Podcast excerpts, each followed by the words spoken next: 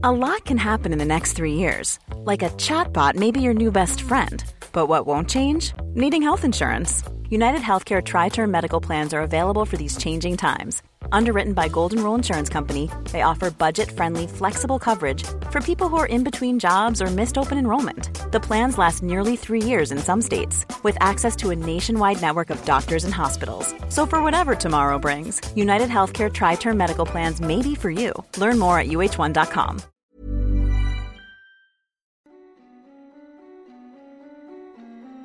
Hej och välkommen till Skräckstunden. En podcast för dig som älskar skräck.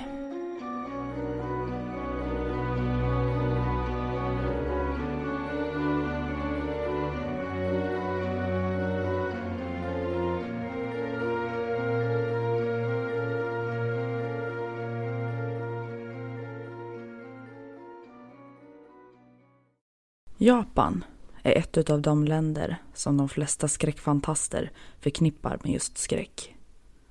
Japanerna är ofta först ut med många skräckfilmer som sen med tiden blir omgjorda eller rakt av kopierade utav USA eller något annat land. Men sällan är de då lika läskiga som de japanska originalen. Om du har lite koll på Japan och dess skräck så har du säkert hört talas om Akigahara-skogen. Om inte, då kanske du har hört Självmordsskogen. Skogen dit folk ifrån hela världen åker för att ta sitt liv. I veckans avsnitt ska jag berätta om just Akigahara den så kallade självmordsskogen. Men jag ska även lite senare i avsnittet berätta lite kort om ett av Japans mest kända och fruktade väsen inom just den japanska folktron. Vi börjar med lite fakta för att ni ska få ett begrepp om vad det här är för skog. Om dess myter och sägner för att sen gå över till en lite längre berättelse om en kvinna som befunnit sig just där. Sätt dig till rätta, för nu, nu åker vi till Japan.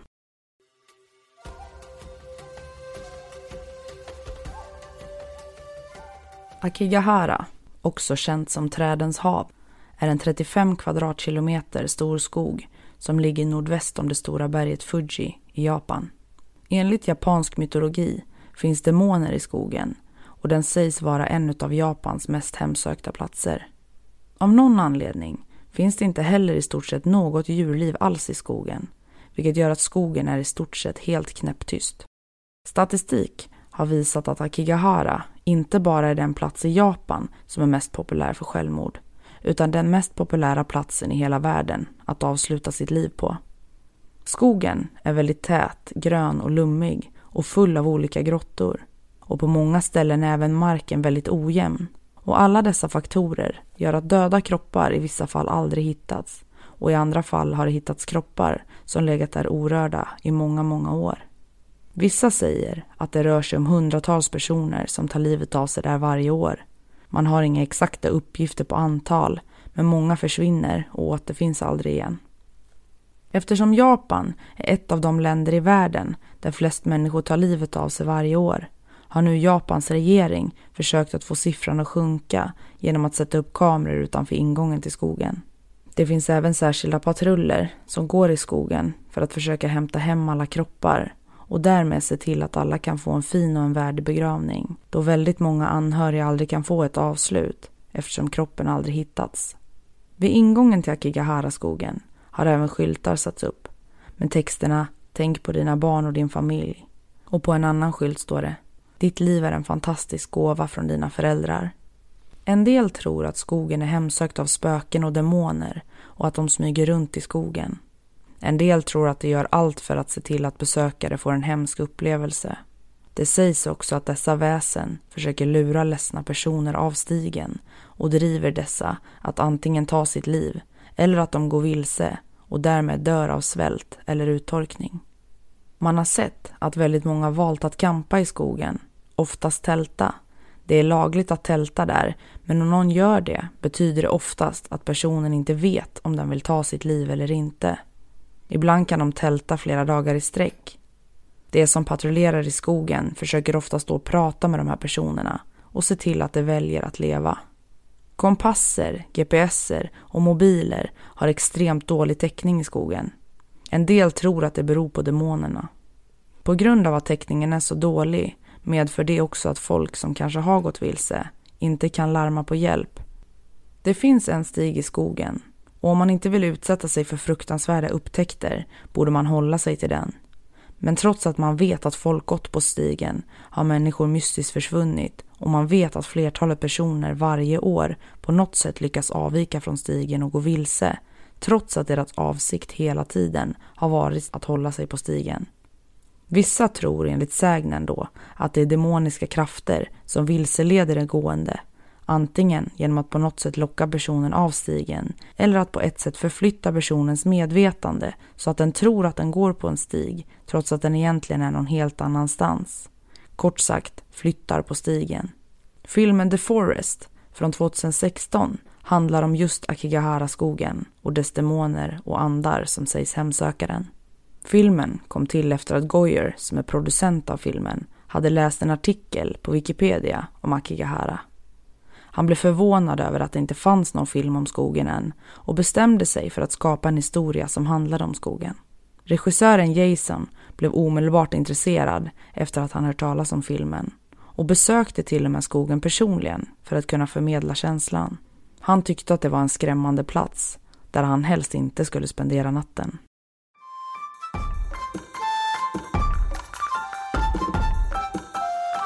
Jag är en tjej på idag 42 år och jag har varit i självmordsskogen för 12 år sedan när jag alltså var 30 år gammal. Jag hade fått en resa till Japan i tidig 30-årspresent då jag alltid har velat resa dit och har alltid intresserat mig för just folktro och gamla sägner. Och jag visste då att just Japan är känd för sina många mytologiska väsen och dess folktro. Sagt och gjort. I september 2009 åkte jag till Japan och just Akigahara-skogen var ett resmål som jag hade på min önskelista över ställen att få besöka. Jag vill bara tillägga att jag absolut inte mådde dåligt eller hade någon avsikt med besöket dit.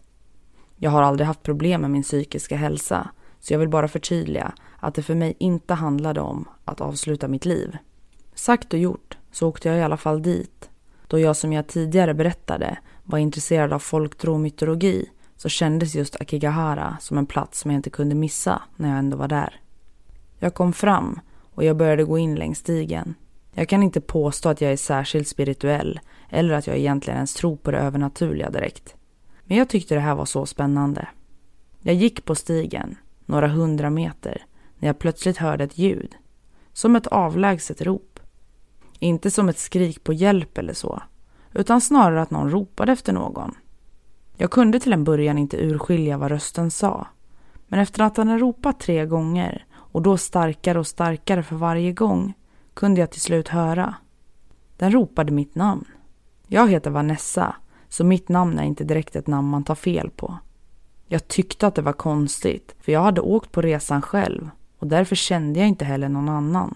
Men jag valde att fortsätta gå och ignorera ropet. Det blev tyst en stund. Och på tal om tystnad. Jag hade tidigare läst att det skulle vara knäpptyst i den här skogen. Men alltså, nu förstår jag innebörden av tyst. Stod man still var det så tyst att man kunde höra sina egna hjärtslag i sina öron. Det enda man hörde när man gick var sina egna andetag och möjligen någon gren som knäcktes under fötterna när man tog ett steg. Jag hade gått omkring vad jag uppskattar som hundra meter när jag började höra ropet igen. Men inte då där bortifrån där jag tidigare stod, utan det var som att det nu hade flyttats med mig. Jag hörde samma röstläge och ton igen, så det måste ju ha varit samma person, eller vad det nu var. Det ropade mitt namn. Vid det här laget började jag faktiskt känna mig obehaglig i situationen och valde därför för att vända och gå tillbaka. Jag ville inte låta något spratt förstöra för mig. Men jag hade ändå hört så mycket, så jag ville inte chansa, utan bestämde mig istället för att vända. Det var då det blev konstigt på riktigt. När jag vänder mig om så är det inte längre en stig bakom mig. Jag undrar hur det är möjligt. Jag gick ju på stigen hit. Jag vände mig om igen och tittade åt alla håll och insåg att jag inte var på någon stig, utan mitt ute i skogen. Jag kunde inte se någon stig åt något håll. Nu drabbades jag av panik. Mitt hjärta och min hjärna samarbetade inte längre. Hjärnan försökte tänka logiskt och att det inte är någon fara, att jag inte ska hetsa upp mig. Det måste vara en stig här i närheten någonstans. Om inte annat så får jag väl bara gå tillbaka. För jag har trots allt bara gått några hundra meter. Så jag borde se ingången snart. Om jag bara tar det lugnt och går tillbaka. Min kropp skrek nej. Varning, varning, panik. Men jag handlade efter hjärnan och försökte att behålla mitt lugn. Jag bestämde nu att bara gå tillbaka och då försöka ta mig tillbaka till ingången och nöja mig med den här korta vistelsen här och istället göra någonting annat.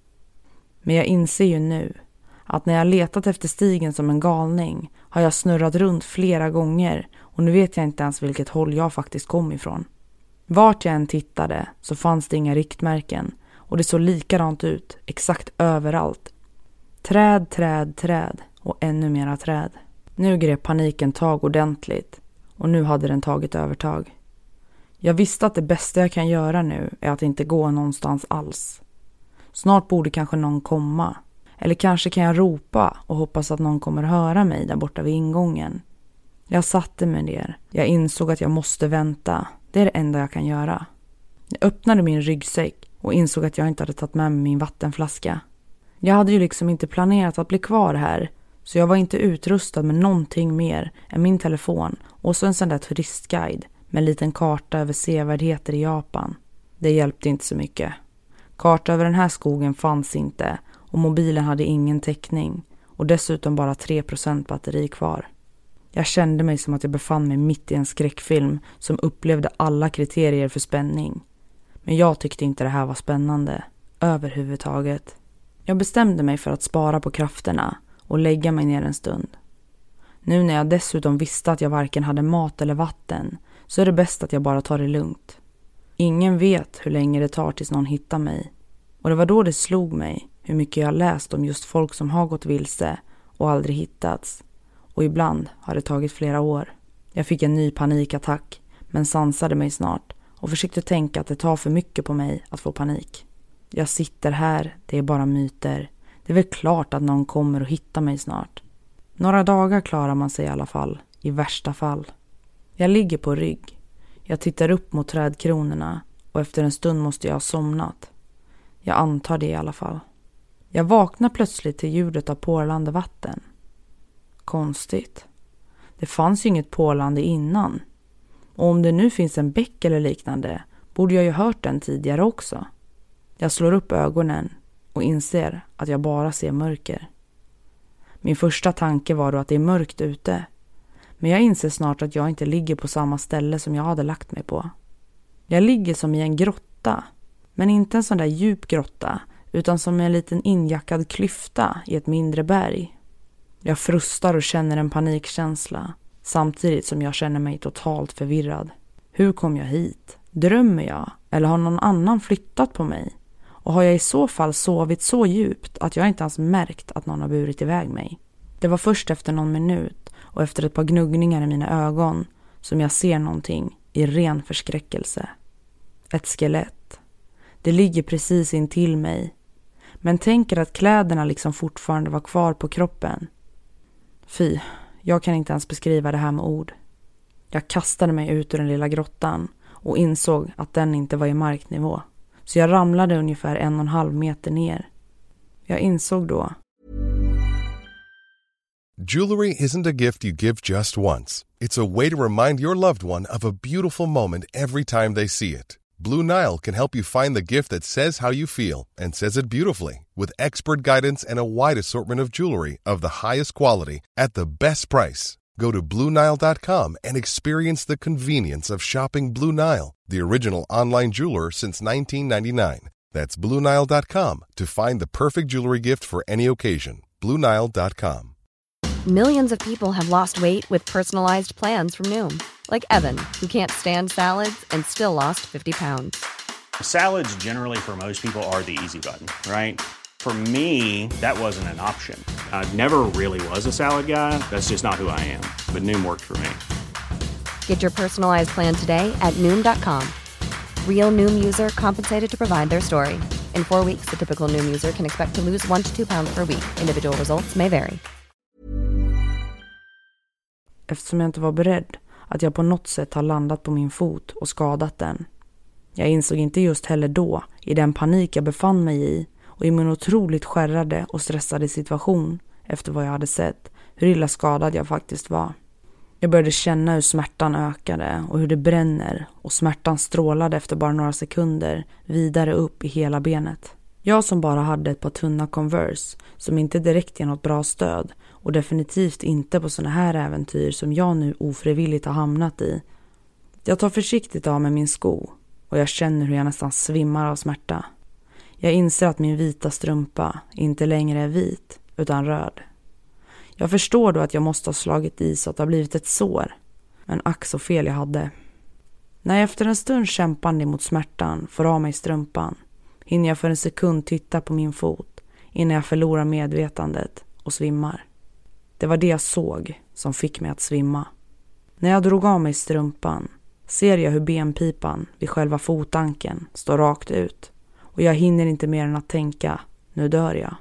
Nu kanske du tycker att jag låter jättedramatisk som tänker att jag ska dö. Men vad hade du tänkt?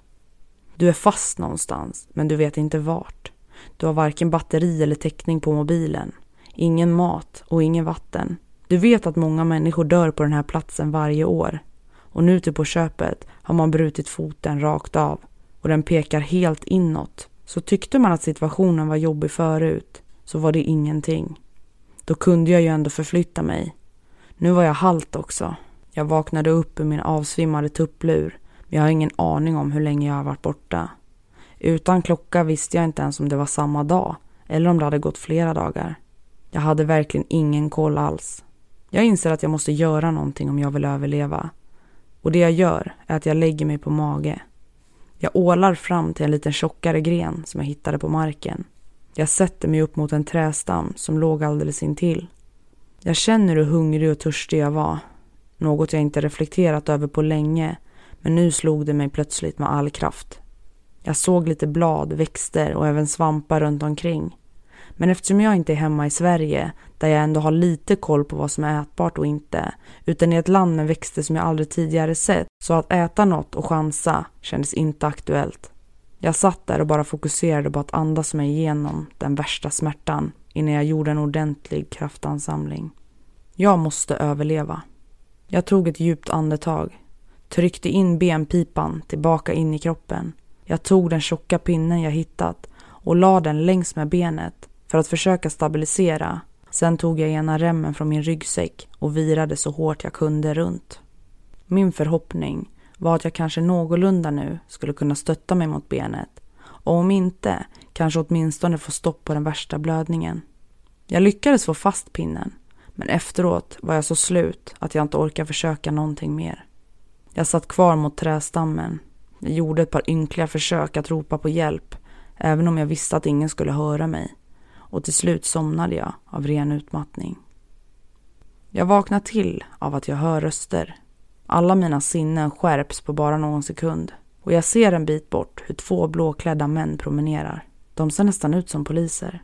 Jag tar en sista ansträngning och skriker för allt vad jag är värd.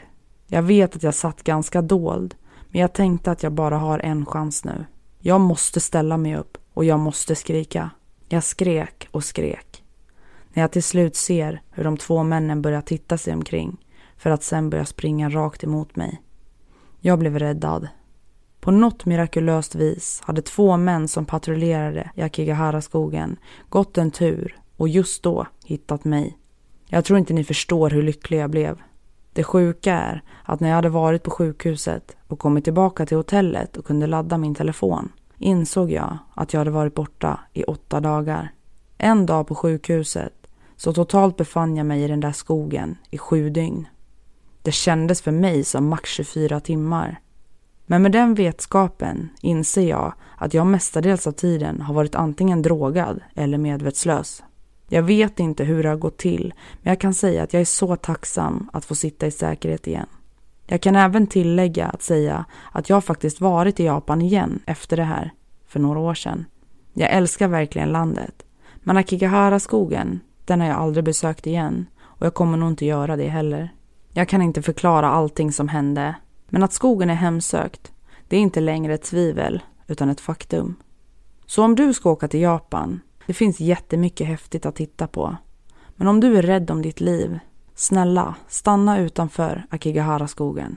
Jag förstår att man måste ha en dödslängtan för att åka dit. För inte ens om man vill leva så överlever man knappt.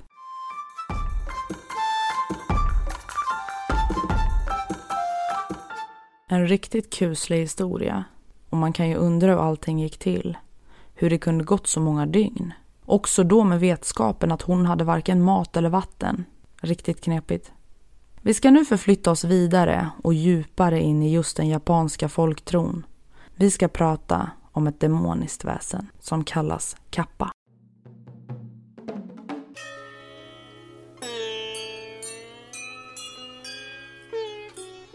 Kappa är i japansk mytologi och i dess folktro ett släkte av vattenlevande, relativt små men jättestarka troll. En sorts måttligt elaka demoner. En beskrivning av Kappa är att den är liten, ungefär som ett 3-4 år gammalt barn. I ett par beskrivningar är den stor som en tioåring. Det berättas ofta att den luktar som en fisk. Kappas kropp kan vara täckt av hår medan andra istället uppger att den helt saknar kroppsbehåring. I andra berättelser är dess hud täckt av fjäll.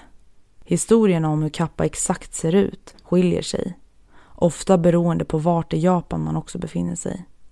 En typisk beskrivning av kappa är att den är grönaktig till färgen och påminner om en människoliknande groda, sköldpadda eller apa. Färgen kan förvisso variera Även detta verkar vara beroende på vart i Japan man är.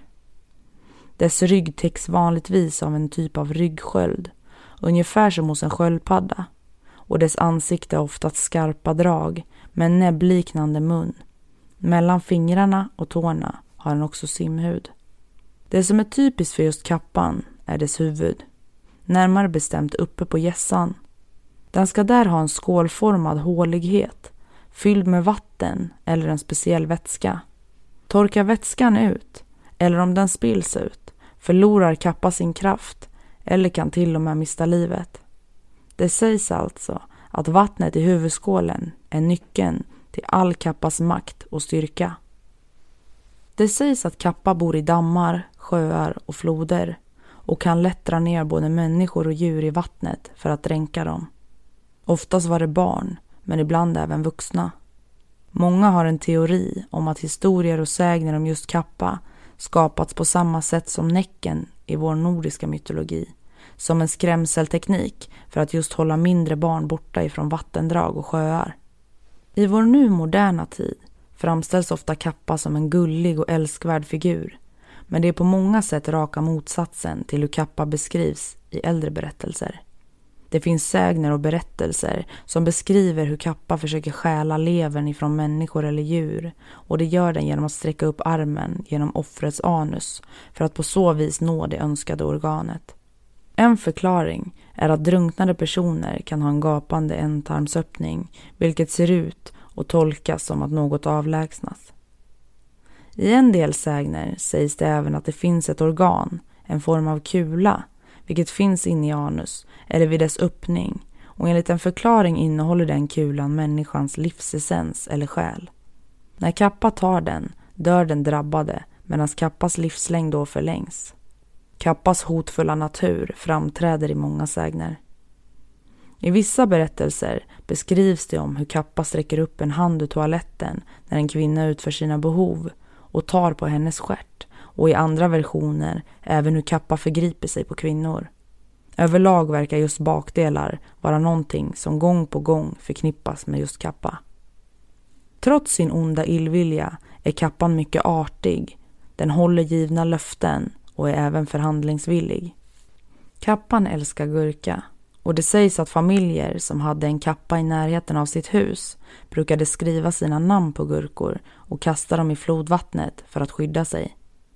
I utbyte mot gurkan fick de då ett löfte av Kappa att inte ge sig på några familjemedlemmar. Kappavarelserna lämnar ibland sina vattendrag för att jaga eller roa sig och på grund av dess amorösa böjelser är unga kvinnor särskilt rädda för att råka på dem. För att vara helt säker på att undkomma måste hon då förhandla med dem. Kappan sägs även söka upp böndernas hästar för att rida och ritten slutar i allmänhet med att den stackars hästen kollapsar av utmattning.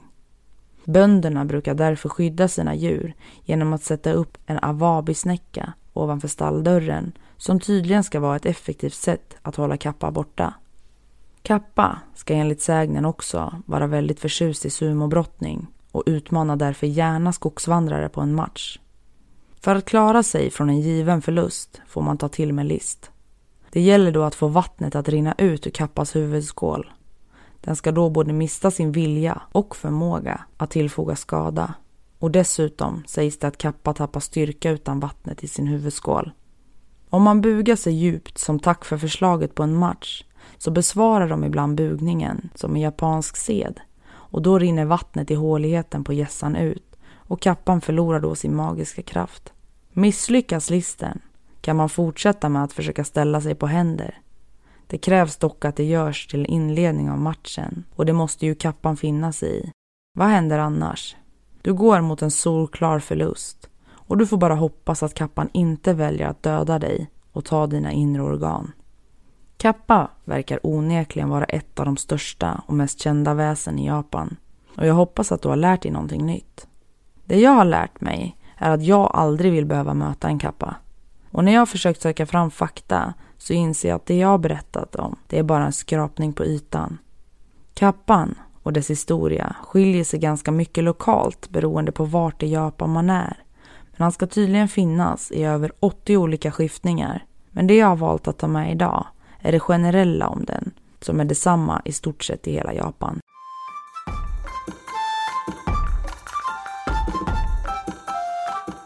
I dagens avsnitt har vi helt fördjupat oss på tema Japan och jag hoppas att du har tyckt det var intressant.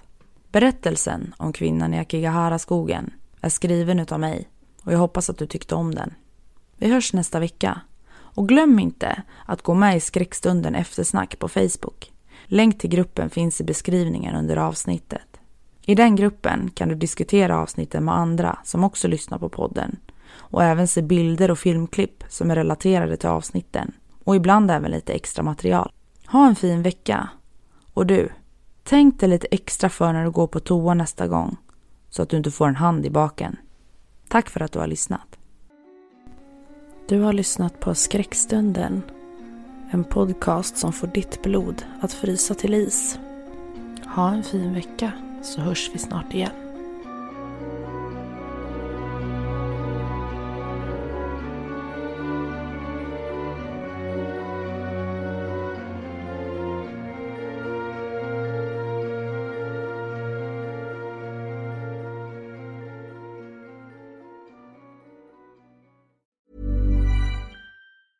Even on a budget, quality is non-negotiable. That's why Quince is the place to score high-end essentials at 50 to 80% less than similar brands. Get your hands on buttery soft cashmere sweaters from just 60 bucks, Italian leather jackets, and so much more. And the best part about Quince, they exclusively partner with factories committed to safe, ethical, and responsible manufacturing. Elevate your style without the elevated price tag with Quince. Go to quince.com slash upgrade for free shipping and 365-day returns.